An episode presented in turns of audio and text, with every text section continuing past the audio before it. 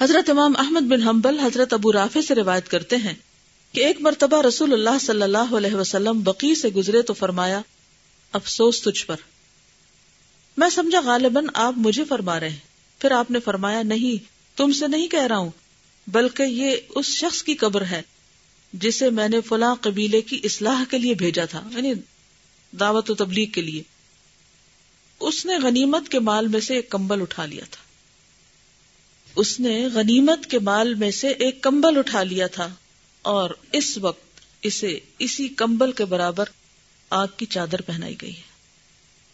عام طور پر ایسا ہوتا ہے نا، جب آپ درس و تدریس کا کام کرتے ہیں تو لوگ وہاں ایسے منصوبے بنانے لگتے ہیں، چلو ڈونیشن کٹھی کرتے ہیں، پھر ہم اس سے فلاں کام کرتے ہیں، فلاں کام کرتے ہیں۔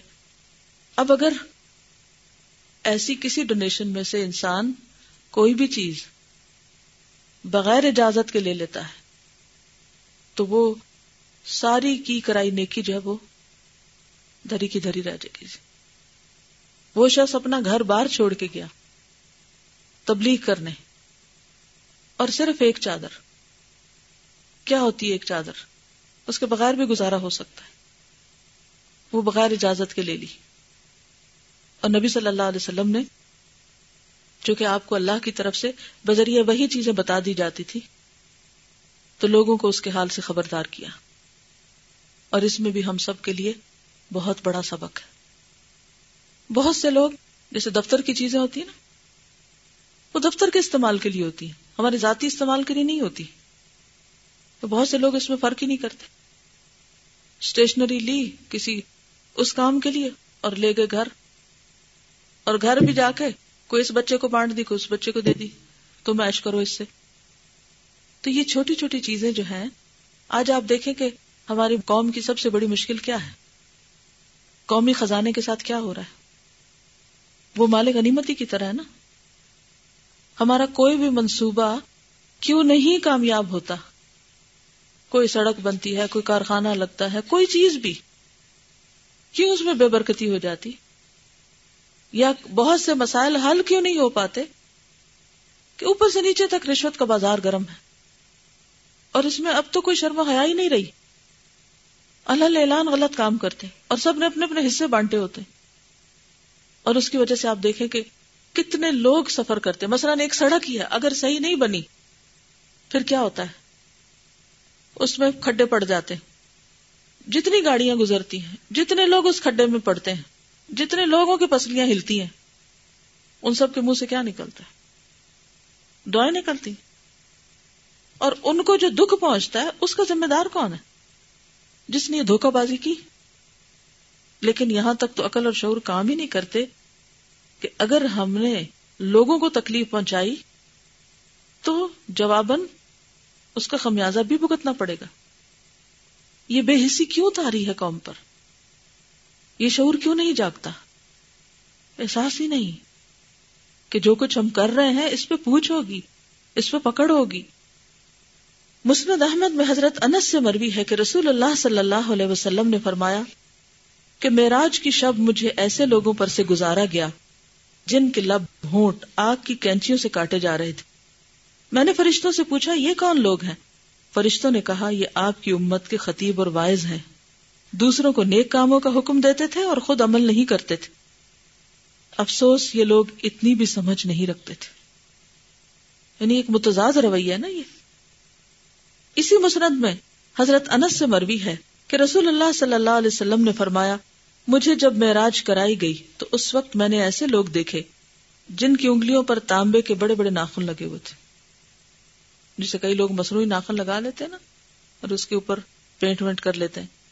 تو اسی طرح ان کے ہاتھوں پر پیتل کے ناخن لگے ہوئے تھے۔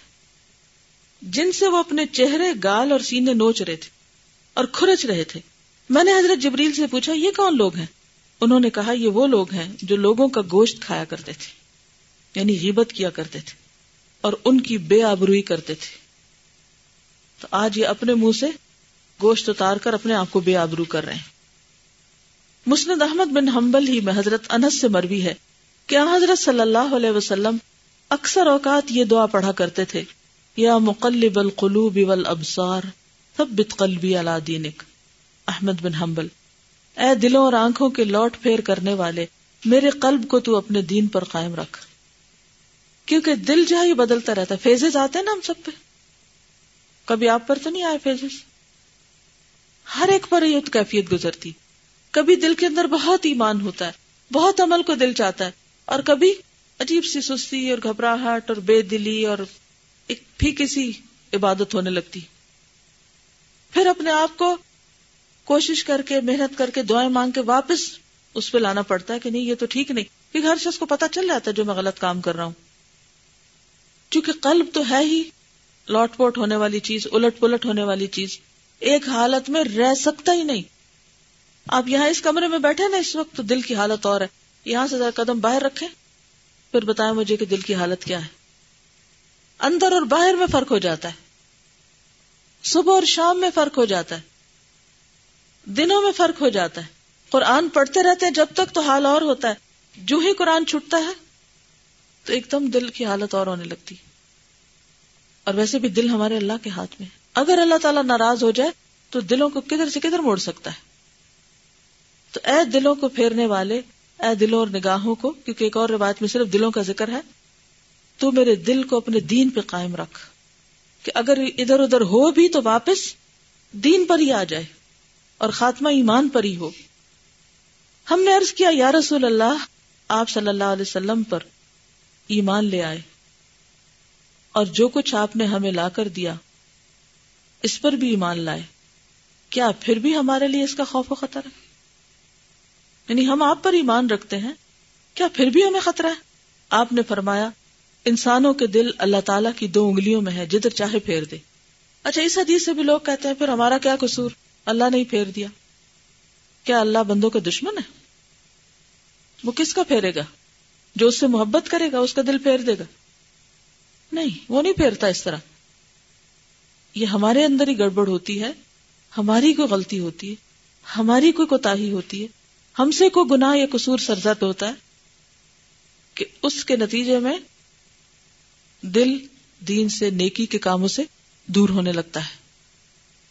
تو جب کبھی ایسی کیفیت آئے کہ دل نیکی سے اچاٹ ہونے لگے، تو فوراً استغفار کریں، فوراً آیت کریمہ پڑھیں، فوراً اللہ سے دعا کریں، فوراً نیکی کی کسی مجلس میں جا بیٹھے فوراً کسی ایسے شخص سے ملاقات کریں کہ جس سے مل کر آپ کا ایمان بڑھے۔ کیونکہ ہر شخص کو پتا تو چلتا ہے کہ اب میری کیفیت کیا ہو رہی ہے۔ بلکہ دن بھر جائزہ لیتے رہے آف اینڈ آن۔ جیسے ہم بخار ہو تو اپنے آپ کو چیک کرتے رہتے ہیں نا اچھا اب کتنا بخار ہے، اب کتنا بخار ہے۔ جن لوگوں کو بی پی کی مرض ہوتی ہے، وہ بھی صبح شام اپنا مانیٹر کرتے رہتے ہیں۔ تو جو بیماریاں جسمانی طور پہ ہلاکت خیز ہیں، اگر ہم ان کی مانیٹرنگ کرتے ہیں، تو کیا ضروری نہیں کہ ہم اپنے دلوں کو بھی مانیٹر کرتے رہے؟ کہ گراف نیچے جا رہا ہے یا اوپر جا رہا ہے، کیفیت کیا ہے؟ اور اس دعا کو پڑھتے رہیں۔ اسی مسند احمد میں حضرت انس سے مروی ہے کہ رسول اللہ صلی اللہ علیہ وسلم نے ایک مرتبہ حضرت جبریل سے پوچھا، کیا وجہ ہے جو میں نے کبھی حضرت میکائل کو ہنستے ہوئے نہیں دیکھا؟ حضرت جبریل نے فرمایا کہ جب سے جہنم پیدا کی گئی ہے، وہ کبھی نہیں ہنسے۔ صحیح مسلم میں حضرت انس سے مروی ہے کہ رسول اللہ صلی اللہ علیہ وسلم نے ارشاد فرمایا، وہ لوگ جن پر دنیا میں اللہ تعالیٰ نے بڑے بڑے انعامات کیے تھے اور وہ جہنم کے حقدار تھے، انہیں بلایا جائے گا اور انہیں جہنم کے اندر ایک چکر دیا جائے گا۔ پھر ان سے پوچھا جائے گا، اے آدم کے بیٹو، تم نے کوئی خیر اور بہتری اور کوئی نعمت آج تک دیکھی ہے؟ وہ جواب دیں گے، اے پروردگار، قسم تیری ذات کی، ہم نے کبھی کوئی نعمت نہیں دیکھی۔ اس کے بعد ان جنتیوں کو لایا جائے گا، جو دنیا میں سب سے زیادہ نامراد تھے اور تکالیف میں دن گزارتے تھے۔ انہیں جنت میں ایک چکر دیا جائے گا۔ پھر پوچھا جائے گا، اے آدم کے بیٹو، کیا تم نے کبھی کوئی تکلیف اٹھائی ہے؟ وہ جواب دیں گے پروردگار، ہم پر نہ کوئی مصیبت آئی ہے اور نہ کبھی ہم نے تکلیف دیکھی۔ تو دنیا کی تکلیفیں آخرت کی تکلیف کے مقابلے میں کوئی حقیقت نہیں رکھتی۔ اور دنیا کی خوشیاں، دنیا کی رونقیں، دنیا کی زینتیں، آخرت کی زینت اور آخرت کی خوبصورتی اور حسن کے مقابلے میں کوئی حقیقت نہیں رکھتی۔ لیکن پھر بھی ہم کس قدر نہ سمجھ ہے کہ دنیا کی چیزوں کے پیچھے بھاگتے ہی چلے جاتے ہیں اور آخرت کی خوشیوں کو فراموش کیے ہوئے ہوتے ہیں۔ ہمیں دین کی طرف آنے سے کون سی چیز روکتی ہے؟ کبھی سوچا؟ خواہشات نفس، کہ ان کو پورا کرنے کا وقت نہیں ملتا۔ تو نتیجہ کیا ہوتا ہے پھر؟ دین سے دوری ہوتے ہوتے آخرت کا نقصان کر بیٹھتے ہیں۔ اسی مسند میں حضرت برا بن آزب سے مروی ہے کہ ایک مرتبہ ہم رسول اللہ صلی اللہ علیہ وسلم کے ہمراہ ایک انصاری کے جنازے میں شریک ہوئے۔ ابھی اسے قبر میں اتارا نہیں تھا کہ آپ وہاں ایک جگہ بیٹھ گئے۔ ہم لوگوں نے آپ کے ارد گرد ہلکا بنا لیا یعنی سرکل میں بیٹھ گئے۔ ایک مصنون طریقہ ہے، بیٹھنے کا، خصوصاً سیکھنے کا۔ سرکل میں بیٹھنے سے فائدہ ہوتا ہے کہ ایک دوسرے کی طرف پوچھ نہیں ہوتی اور سب لوگ ایک دوسرے کو دیکھ سکتے ہیں۔ کمیونیکیشن کا بیسٹ طریقہ ہے۔ اور یوں معدب اور خاموش ہو کر بیٹھ گئے، گویا ہمارے سروں پہ پرندے بیٹھے۔ ہیں آپ کے دستے مبارک میں ایک پتلی سی لکڑی تھی، جس سے آپ زمین کو ریت رہے تھے۔ ہوتا نا بازو کا ایسے آپ سوچ میں پڑے ہو تو آپ کے ہاتھ میں جیسے پین ہوتا ہے، پھر آپ کیا کرتے ہیں اس سے؟ کیا کرتے رہتے ہیں؟ کاغذ کو ریتتے رہتے ہیں۔ ہے نا؟ ایسے ایسے ایسے ایسے بغیر کچھ۔ تو نبی صلی اللہ علیہ وسلم کے ہاتھ میں کیا تھی؟ پتلی سی لکڑی تھی، تو آپ اس سے کیا کر رہے تھے؟ زمین کو رید رہے تھے۔ ایسا انسان کب کرتا ہے؟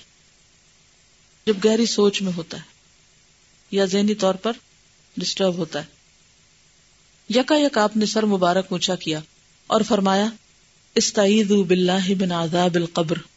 لوگو، بارگاہ الہی میں قبر کے عذاب سے پناہ مانگو۔ دیکھیے نبی صلی اللہ علیہ وسلم کی حکمت کہ کس موقع پر کہاں کیا تعلیم دے رہے ہیں۔ جبکہ فضا پوری طرح ہموار ہے۔ ماحول پوری طرح سیٹ ہے، تیار ہے۔ یہ کلمات زبان مبارک سے دو یا تین بار نکلے۔ پھر ارشاد فرمایا، بندہ جب دنیا سے رشتہ توڑتا ہے اور آخرت کی طرف جانے لگتا ہے، تو آسمان سے ایسے فرشتے اترتے ہیں جن کے چہرے نورانی اور روشن ہوتے ہیں۔ گویا سورج چمک رہا ان کے پاس جنت کا کفن اور جنت کی خوشبو ہوتی ہے۔ اور مردے کی نگاہوں کے سامنے فاصلے پر بیٹھ جاتے ہیں یعنی تھوڑی دور۔ اس کے بعد موت کا فرشتہ آتا ہے، ملک الموت۔ اس کے سرحانے بیٹھ جاتا ہے اور کہتا ہے، اے نفس مطمئنہ، خدا کی مغفرت اور رضامندی کی طرف نکل چل۔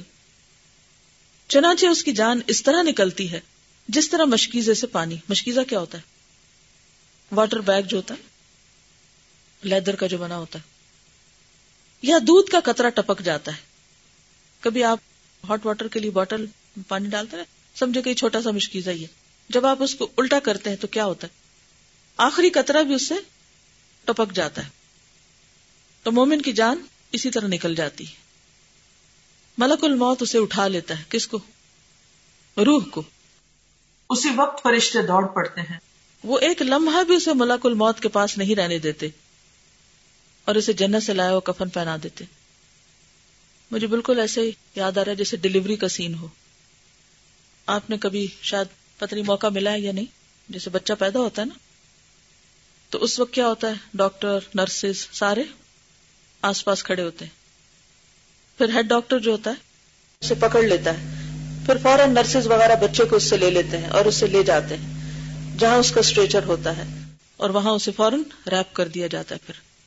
تو بالکل اسی طرح جان جب نکل رہی ہوتی ہے، آہستہ آہستہ آہستہ آہستہ۔ حتیٰ کہ آخر میں ایک دم نکل آتی ہے۔ اور جو ہی نکلتی ہے، دوسرے فرشتے آگے آ جاتے ہیں اور وہ کفن پہناتے ہیں۔ اور لے جاتے ہیں۔ جو نیک بندہ ہوتا ہے، اس کا کفن خوشبودار ہوتا ہے۔ یعنی جس طرح جسم کو کفن میں لپیٹا جاتا ہے، اسی طرح روح کو بھی کفن میں لپیٹ کے اوپر لے جایا جاتا ہے۔ جنت کی خوشبو مشک سے بھی زیادہ یعنی مسک جس کو آپ کہتے ہیں نا، اس سے بھی زیادہ بہتر ہوتی ہے۔ وہ اسے لگا دیتے ہیں۔ پھر اسے آسمان کی طرف لے جاتے ہیں۔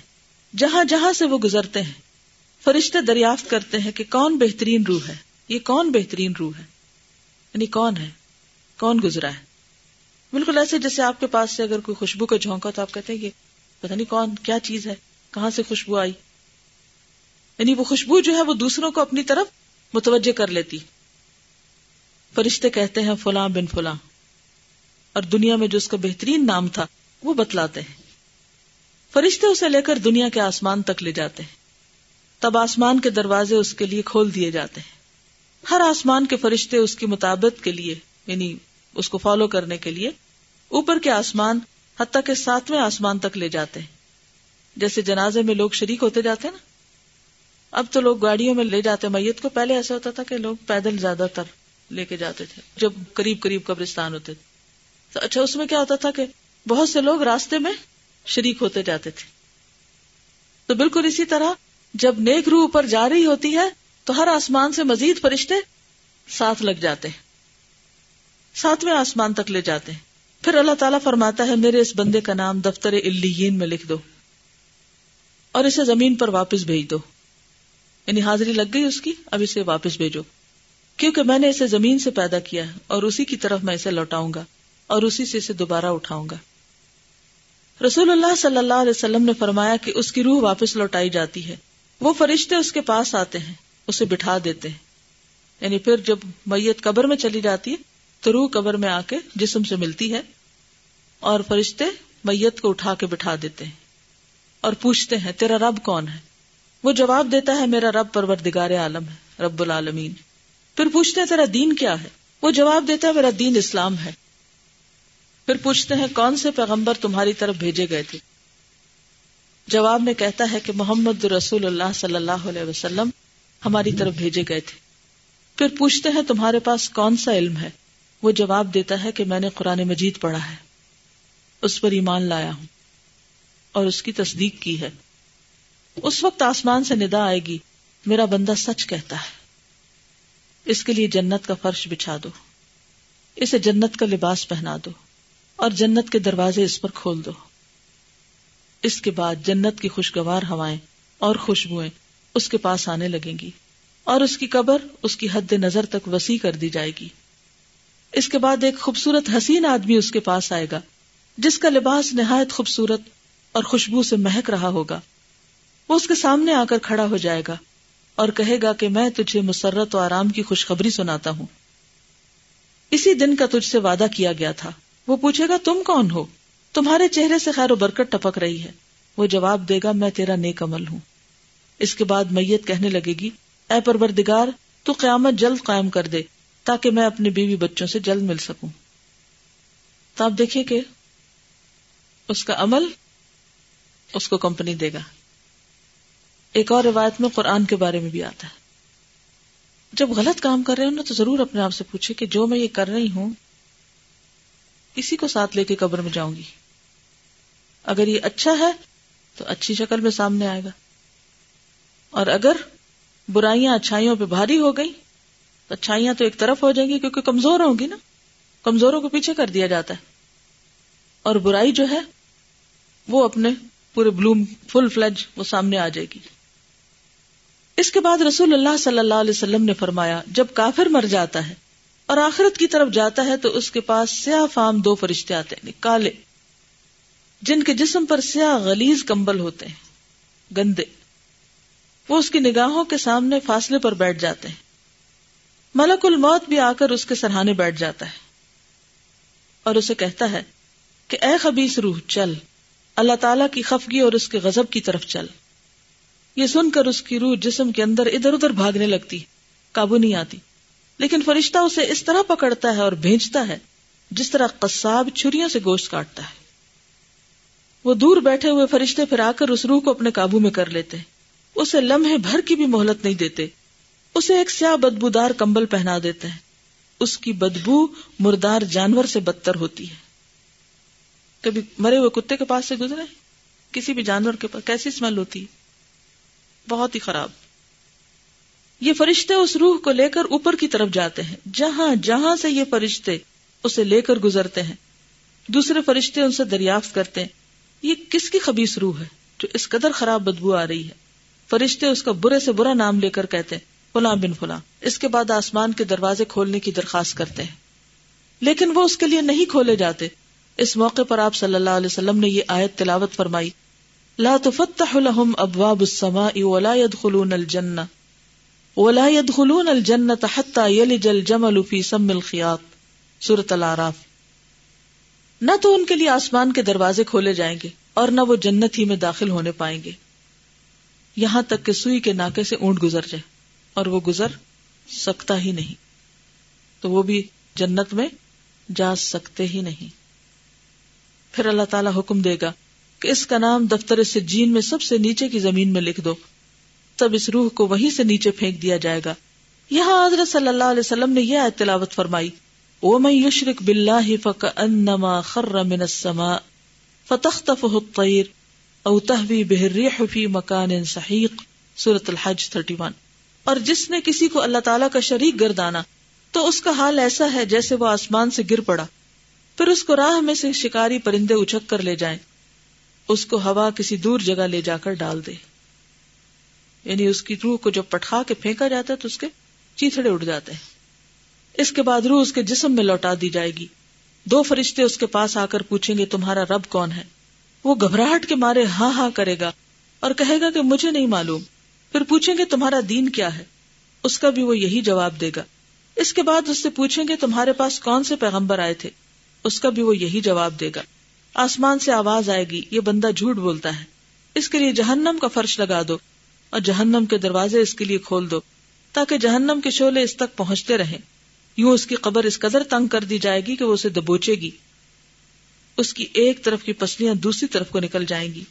اس کے بعد ایک بد شکل آدمی گندے غلیز لباس میں اس کے سامنے آ کھڑا ہوگا اور اسے کہے گا کہ میں تجھے عذاب کی خبر سناتا ہوں۔ یہی وہ دن ہے جس کے متعلق تجھ سے وعدہ کیا جاتا تھا۔ وہ کہے گا، تیرے چہرے سے مجھے ڈر لگتا ہے۔ وہ کہے گا، میں تیرا خبیص عمل ہوں۔ برا عمل ہوں۔ اس کے بعد وہ کہے گا، پروردگار عالم، تو قیامت نہ قائم کر، تاکہ مزید اب کوئی حساب کتاب نہ ہو۔ امام احمد کی روایت میں یہ بھی مذکور ہے کہ اس کے بعد اس پر ایسا فرشتہ مسلط کر دیا جائے گا جو اندھا، بہرا اور گنگا ہوگا۔ اس کے ہاتھ میں اتنا وزنی گرز ہوگا، لوہے کا ہتھوڑا، کہ اگر پہاڑ پہ مارا جائے تو وہ ریزا ریزا ہو کر ریت ہو جائے۔ فرشتہ اسے یہ گرز مارے گا جس سے وہ چیخنے لگے گا۔ اور اس کی چیخ پکار جن نوئنس کے سوا اللہ تعالیٰ کی ساری مخلوق سنے گی۔ حضرت برا بن آزب فرماتے ہیں کہ اس کے لیے جہنم کے دروازے کھول دیے جائیں گے اور اس کے لیے جہنم کا فرش بچھا دیا جائے گا۔ مسند احمد میں حضرت انس سے مروی ہے کہ ایک مرتبہ حضرت صلی اللہ علیہ وسلم کے ہمراہ کہیں جا رہے تھے۔ آپ کی نگاہ یکا یک ایک مجمع پڑ پڑی۔ مجمع کیا ہوتا؟ گیدرنگ فرمائے، یہ کون لوگ ہیں اور کیوں جمع ہوئے ہیں؟ جواب ملا کے قبر کھود رہے ہیں۔ یہ سن کر آپ گھبرائے اور نہایت تیز رفتاری سے صحابہ کے آگے ہو گئے اور قبر تک پہنچے اور گھٹنوں کے بل بیٹھ گئے۔ میں آپ کے سامنے کھڑا ہو گیا کہ دیکھوں آپ کیا کرتے ہیں۔ آپ وہاں اس قدر روئے کہ آنسو سے زمین تر ہو گئی۔ اس کے بعد آپ ہماری طرف متوجہ ہو کر فرمانے لگے، اے اخوانی لمس لحاظ اليوم فعدو میرے بھائیوں ایسے دن کے لیے تیاری کرو۔ ہم بھی قبرستانوں کے پاس سے گزرتے ہیں، لیکن ہماری کیفیت کیا ہوتی ہے؟ اسی مسند میں حضرت بریدہ سے مروی ہے۔ وہ فرماتے ہیں کہ ایک دن آ حضرت صلی اللہ علیہ وسلم ہم لوگوں کے پاس تشریف لائے اور بآواز بلند فرمایا، لوگوں میری اور تمہاری مثال کیسی ہے؟ تم جانتے ہو؟ صحابہ نے جواب دیا، اللہ اور اس کا رسول خوب جانتے ہیں۔ فرمانے لگے، میری اور تمہاری مثال اس قوم کسی ہے جو کسی آنے والے دشمن سے ڈر رہی ہو اور اس کی تفتیش کے لیے انہوں نے کسی آدمی کو بھیجا ہو۔ یہ آدمی دشمن کو دیکھ کر ڈرتا ہوا آیا تاکہ قوم کو ڈرائے کہ دشمن سر پہ آ گیا۔ اس سے لوگوں کو آگاہ کرے۔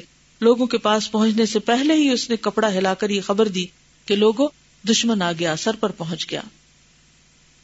مساج کے لیے اتنا ہی کافی ہے۔ آخر دعوانا الحمد للہ رب العالمین۔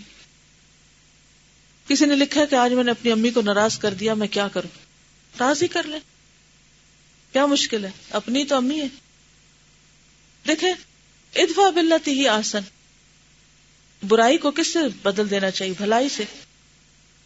اللہ سے بھی توبہ کر لے اور ان کو بھی بنا لے۔ اسی میں بھلائی۔ سبحان اللہ بحمدک۔ نشہد اللہ الہ الا انت۔ نستغفرک و نتوب الیک۔